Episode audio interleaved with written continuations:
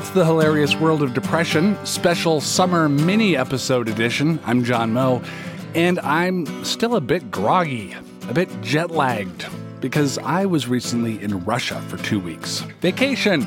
Russia, because God forbid I go somewhere warm and tropical. No, it was great. And while I was there, I was thinking that it had been just about a year since the writer and TV host Anthony Bourdain died by suicide while traveling. And it made me think about traveling and mental health. And again, my trip to Russia was fantastic, but I saw all these ways that travel could really go wrong for people with depression.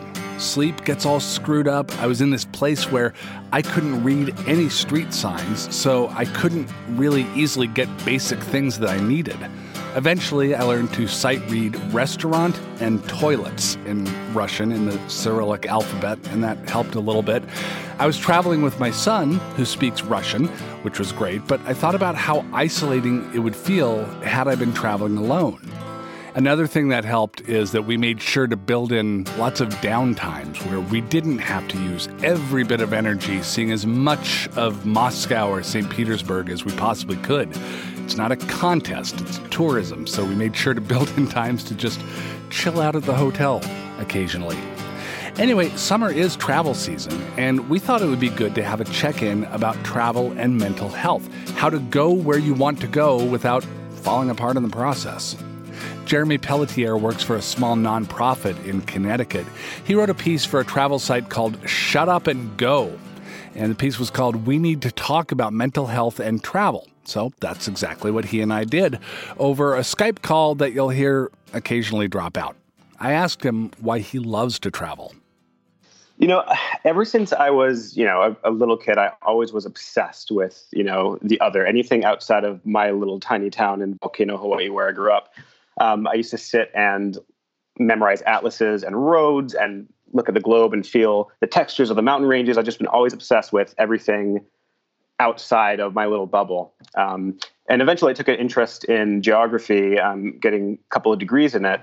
Um, and I just love it. I love everything about traveling and experiencing a new place. Um, you know, pretty simply, and as boring as it sounds, I'm, I'm really fascinated with the minutia of day to day life in other countries and other cities. Mm-hmm. Uh, for me, it's, it's fun to integrate as best I can into a host city and as learn as much as I can about you know the politics and history and social norms and what the school system is like and how their society functions. And I like to sort of nonchalantly live amongst the citizens and blend in as best I can.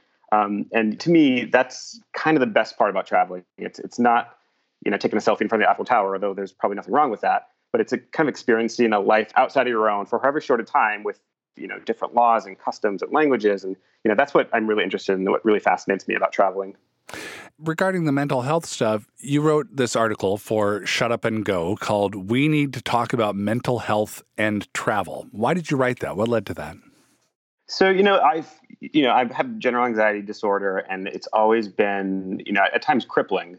Um, and I just gotten back from a trip to Hawaii, with visiting my parents, where I, I, you know, had sort of a, not to get too dark, but had a, you know, nervous breakdown. Um, and I know, got back to Connecticut and sort of got some help and got better and realized there's nothing really out there about, you know, traveling and mental health and depression and anxiety. It's all about, you know, the plane ride, how to get over your fear of flying, which is absolutely valid. Um, and it sort of prompted me to kind of write about the barriers that mental health can bring when when when traveling or um, it can seem insurmountable when you are suffering from an, a, a, mental health disorder and especially with someone who loves learning about other places and, and visiting other places it was sort of sad to see there's not really a conversation going on yet. So i just sort of threw a piece together um, about my thoughts about my own experiences and you know put it out there so, in your time um, loving to travel, had you had you noticed that this was an issue all along? Like this is because a lot of people think, oh, you know, it's it's great. You'll you'll get out of your head. You'll experience something new. You get out of the routine. You'll stop obsessing to yourself. Uh, it should be a cure. Is, is that what you thought travel would be like?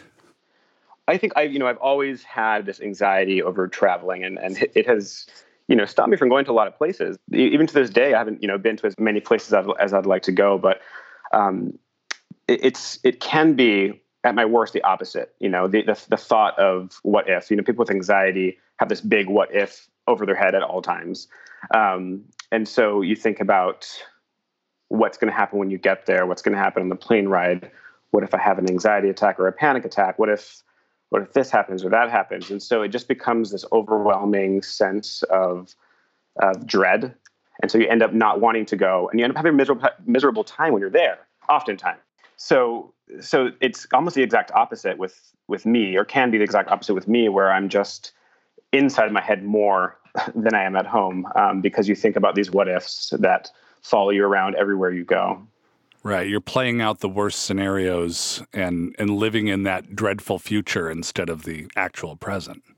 Yeah, it's it's catastrophizing every scenario that could happen. Yeah, um, talk about what happened. Um, you planned to go to Europe after you were done with high school, and I think that that incident is is kind of a a tidy summary of some of these issues. Tell me what happened with that. You know, it's uh, this happened to me a couple of times. Um, one, the one you're referring to, is I was going on this educational tour um, after I graduated high school. Um, I, th- I, believe it was to France, Italy, and Greece, and it was going to be this. You know, you earn college credits, go with your friends. It's going to be great. Um, and you know, I had signed up, and the second I signed up, I started. It. This is how insane anxiety is, and kind of funny in hindsight. Um, I, I started obsessing over the elevators in Europe. I thought, oh my God, they're probably really small. I'm going to get claustrophobic and I'm going to ruin the trip for everyone. And that tiny little obsession grew into, okay, well, what if this happens? Or what if the plane ride is terrible? What if I get stuck in an elevator? And that tiny obsession over that stupid fucking elevator turned into me canceling the trip. Um, and it happened again um, when I was in grad school. I signed up and, and paid for a trip to China. Um, they ended up losing two thousand um, dollars, and I started. I, I, picked one thing I started obsessing over, and it was the long plane ride. So you know, fifteen hour plane ride or whatever it is. And I thought, oh God, I can't do that. And what if I get to Beijing and I don't speak Mandarin and I'm going to get, I'm going to lose it. I'm going to ruin the trip for everyone. The school's going to kick me out and I'm going to be a fucking disgrace to the whole school. Um, so I ended up canceling that trip more seriously, losing, you know, two, $3,000 in the process. Mm. Um, but eventually you said uh, you were able to sort things out and, and actually go on some of these trips. Yeah, yeah. what what change did you make that led that to happen? You know, I think for me, I mean, it's it's still something I struggle with. You know, I I turned down a trip to Montreal a few weeks ago because um, I was just not in a good place. Work was very stressful, and so it's still something I struggle with. But um, I think having control over your general anxiety or your depression or whatever it is um, that is you know preventing you from from traveling i think taking care of the root cause is very very beneficial. Um, and something that helps me a lot when i'm about to go on a trip um, is setting expectations. Mm-hmm. something that makes me really nervous if i'm traveling in a group is oh god i'm going to disappoint everyone. I'm going to ruin the trip for everyone. I'm going to have a panic attack. Go to a hospital. It's going to be a disaster right? So setting expectations for myself with what i can can't do should and shouldn't do um, and not cramming a million activities into my you know into my itinerary right. um, and knowing knowing that it's okay to take a break and i'm going to sit at home and have a beer and relax in the hotel for for a few hours um, and that's perfectly fine yeah yeah that's uh I, I actually just got back from from a two week trip in Russia where had I known how small the elevators were, before I left. I might have, yeah, yeah. I, I, might have done worse than I did. Um, but uh, but fortunately, uh, it worked out. Um, I, I want to get back to what you said about the the nervous breakdown in Hawaii. Was that? Mm-hmm. But you are from Hawaii, so the idea of like being unfamiliar with things wasn't really a factor. Was it? Was it being around family that triggered it? You think? You know, I'm not sure. It's you know, I've lived in Connecticut for about seven years now, and so I haven't haven't lived in Hawaii since you know my early 20s. Um, but I, I think it was a lead up. You know, stress from work, my my anxiety was sort of out of control to begin with. I hadn't you know been taking care of myself, and you know, I kind of get there, and I think I think when I got there, everything just sort of shut down. Mm-hmm. You know, I was sort of self medicating with alcohol months prior, and sort of trying to you know scooting day by day to day, just sort of trying to get by day to day. When I get to Hawaii, everything, you know, pressure of work is off. I have nothing but my thoughts, and I just sort of went to this really, really dark place and just sort of broke down. I don't think I left my parents' couch for like a week and a half. Wow. And um, had this really terrifying moment where um, I didn't have a plan to kill myself, but I didn't want to kill myself. But I remember thinking, "Oh my God, this! I, I understand why this happens, and I don't know how I can live feeling like I'm feeling." But also knowing I have the resources to get better. I just at the moment it was really, really terrifying experience. Do people who live in Hawaii go to places like Hartford, Connecticut to get away from it all? I've always wondered how that works. You know, people the the best place to travel to if you ask someone from Hawaii is probably Las Vegas. That's like the number one spot. That's what I've Hawaii. heard. Yeah, yeah, they, yeah. They go to Vegas. They, they, call they call it the ninth island. okay, which is pretty funny. Yeah. Well, um, you mentioned seven tips in your article, things that you've uh, picked up through sounds like through some trial and error over the years. Um, yes. walk me through some of them as best you can well, number one is putting your mental health first, right? Make, making sure after I had that stupid fucking nervous breakdown last year, I decided when I got back to Connecticut, I'm going to put my mental health first in front of everything, everyone, work, social obligations. That's going to be my first thing I take care of. Um, and you know, I'm not on medication. I don't say I'm not. That's not a badge of honor. If I, if I, you know, last year I definitely should have been on medication, but if if that's something that will help, then get on it. Um, behavioral therapy, whatever you need to do to sort of get your head in, the, in a good space. Um, that's you should be your first priority. I mean, in my opinion, for me, that's what helps the most. Um, and I hate to be that guy, but also diet and exercising. When I'm sort of living a healthy physical life, I tend to feel better. I tend to um, have more energy and be more outgoing. Right. Um, that's very important, obviously. And you know, knowing what your limits are, uh, there's there's something that I, I, really subscribe to is that you know you don't have to go over to Europe or over to Asia to have a nice trip. You can go to your nearest biggest city and have a fantastic time um, if that's in your comfort zone. That's that's also traveling, um, and that's perfectly fine. Yeah, you mentioned that in the in the start small uh, kind of thing. Yeah. Like you know, maybe don't get on the plane to China, but maybe go to Cleveland, see how that goes. Right, right, exactly. Hey, Cleveland's lovely. yeah, yeah. So a big part of any trip is is the planning. Like you want to make your hotel reservation, you want to figure out ground transportation, you yeah. want to you want to book the flight and check in on the flight. What do you recommend as the pre-travel planning for somebody uh, who's got a mental health issue that they're stuck with? So I definitely, definitely, definitely think you know this works for me. Uh, having everything set, you know, make sure, like you said, make sure your hotel's booked, your rental car if you have one make sure that you have everything in order for when you get there. Um, I also think making sure, again, going back to this again and again, making sure your mental health is in check. If you have medicine, make sure it's with you. Make sure you understand what your limits are and that you set expectations for yourself. And if you're traveling with others, make sure you're, you're vocal about your expectations with them. Um, and so you have sort of this plan. And in general, too, everyone with a mental health disorder, whether it's anxiety or depression, needs to i'm, I'm not going to say should they need to have a plan for when they slip into a depressive state or um, or if they have an anxiety or panic attack. They everyone needs to have a plan that they go to.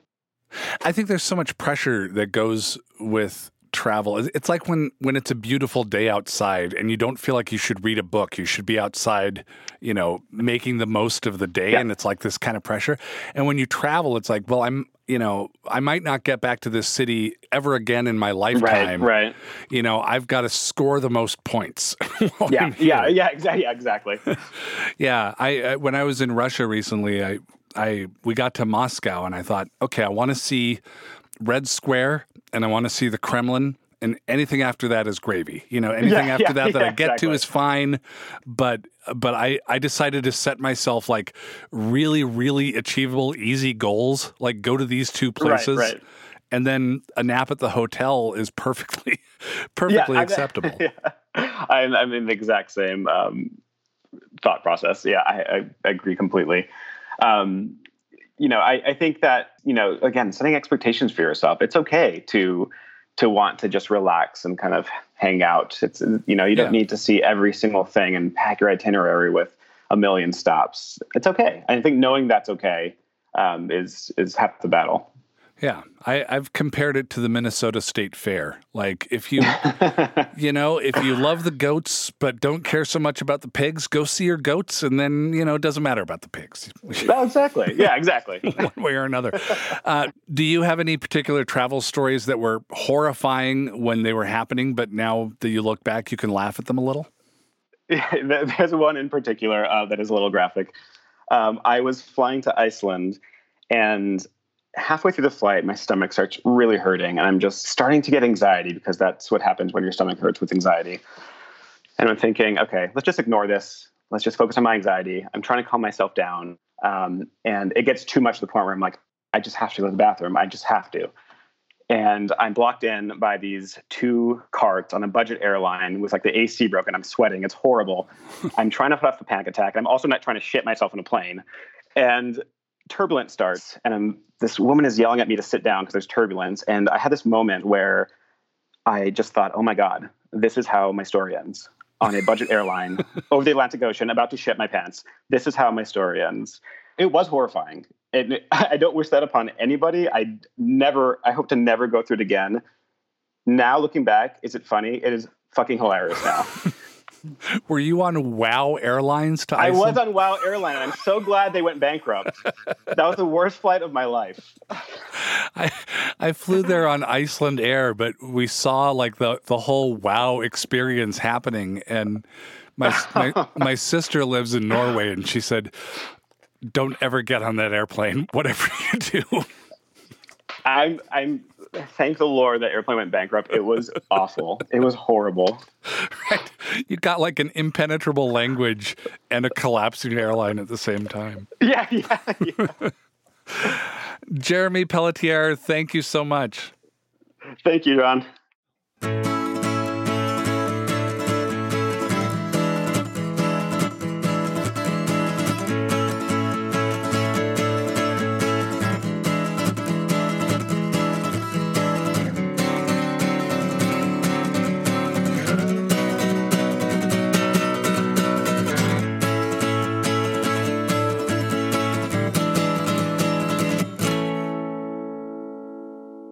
Dr. Karriem Salaam is a clinical assistant professor in the Department of Psychiatry at Drexel University's College of Medicine in New Jersey. I talked to him and I asked him what should go into the pre-trip planning process for people who deal with depression and or anxiety. There are a number of things to consider for folks who struggle with depression and anxiety symptoms uh, in preparation for a trip. I would say item number one is uh, discuss your travel plans with your healthcare provider, and they may be able to offer invaluable tips to guide you along the way.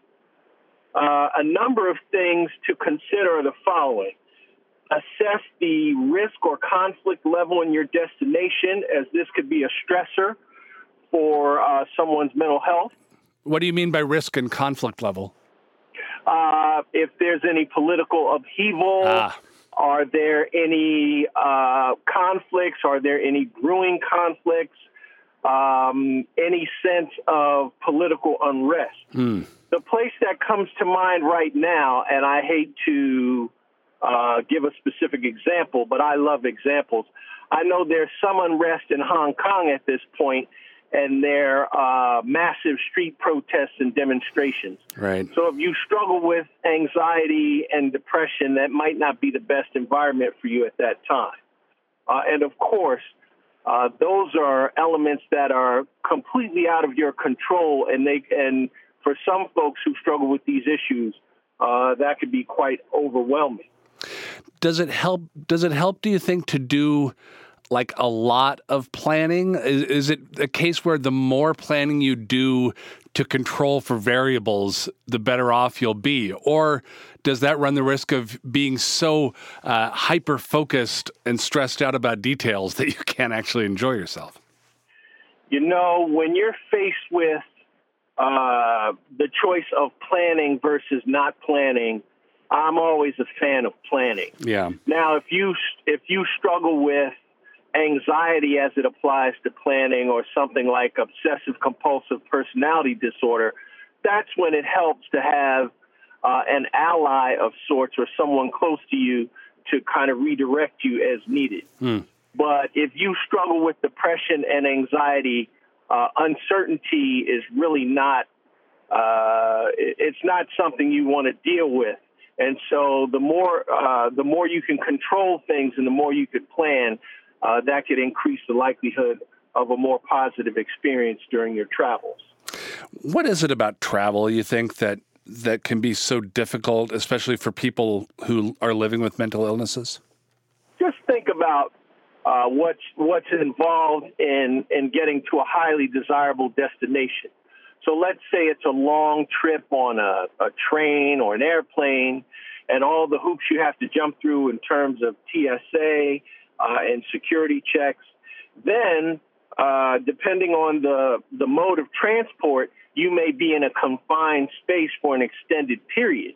Okay, um, uh, and uh, imagine if you've been planning a trip, you're really looking forward to it, and then there's some uncertainty added into the mix, like um, inclement weather that could cause a delay.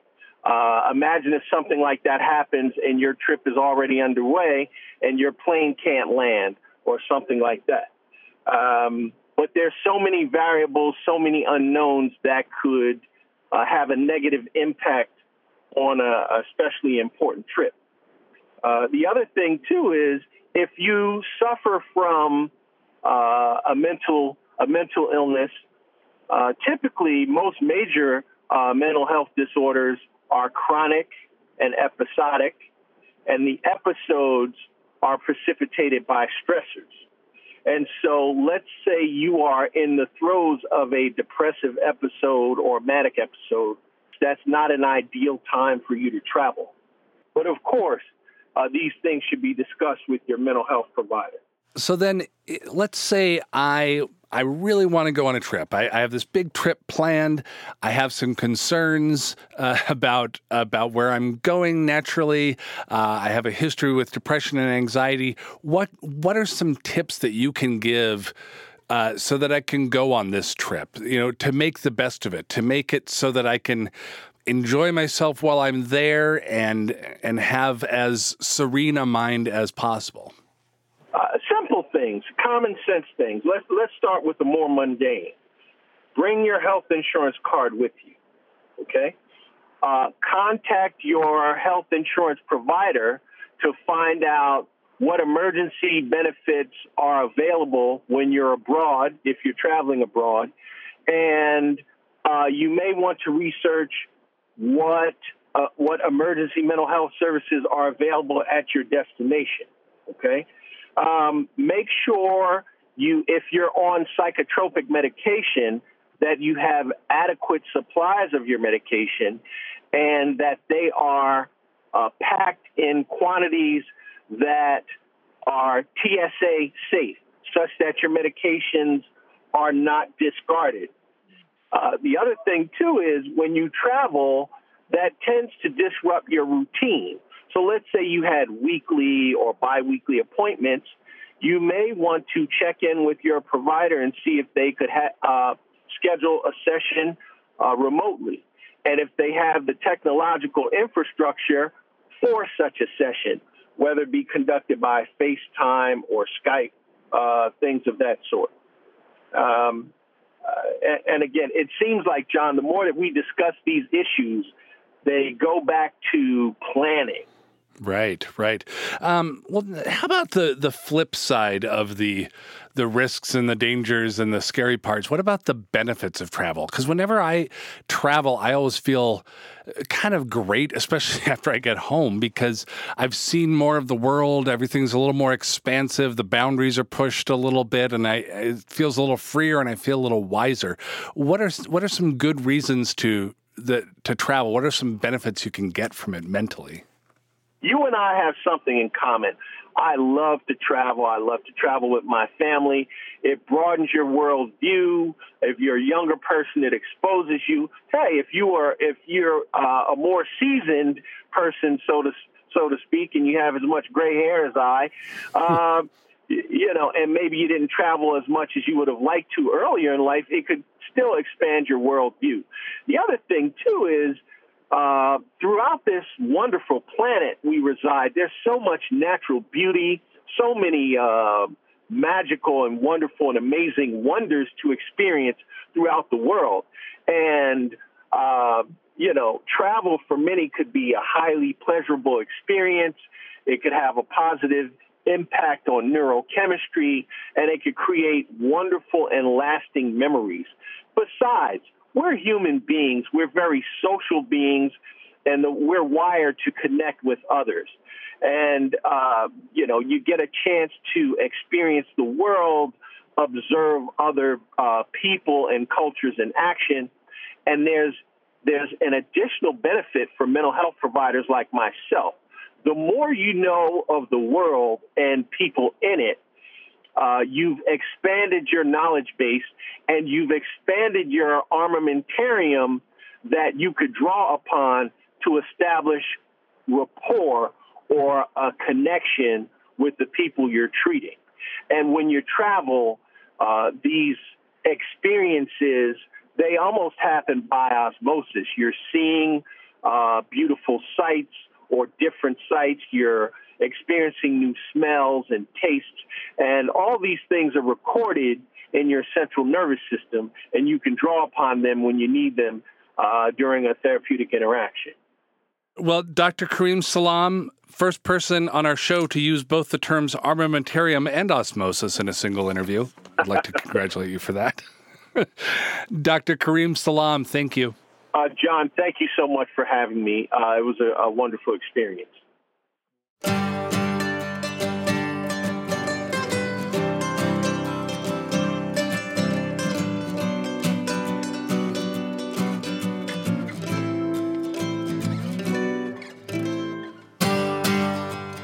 The Hilarious World of Depression is a production of American Public Media. Chrissy Pease is our producer. Christina Lopez is our web and social media producer. Phyllis Fletcher provides an editorial hand. Randy Johnson and John Miller were recording engineers this time around. Corey Schreppel was technical director. I want to take a moment to bid a sort of farewell to Kate Moos, who has been our executive producer and she has been with the show from the very start. She's one of the first people to hear my idea for it, one of the first people to buy in.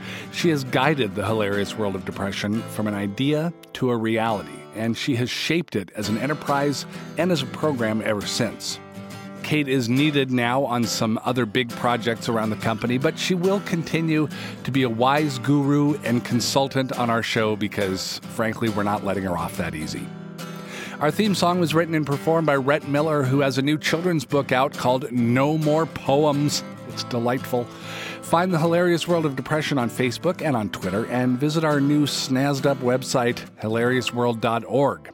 We have more mini episodes on the way, building up to the launch of season four of the hilarious world of depression this fall. Thanks also to all who donated during our recent member drive. We surpassed our goals, and many of you picked up some really cool THWAD merch as well. You can still donate, of course, and we'd love it if you did. HilariousWorld.org. I'm John Moe. Bye now.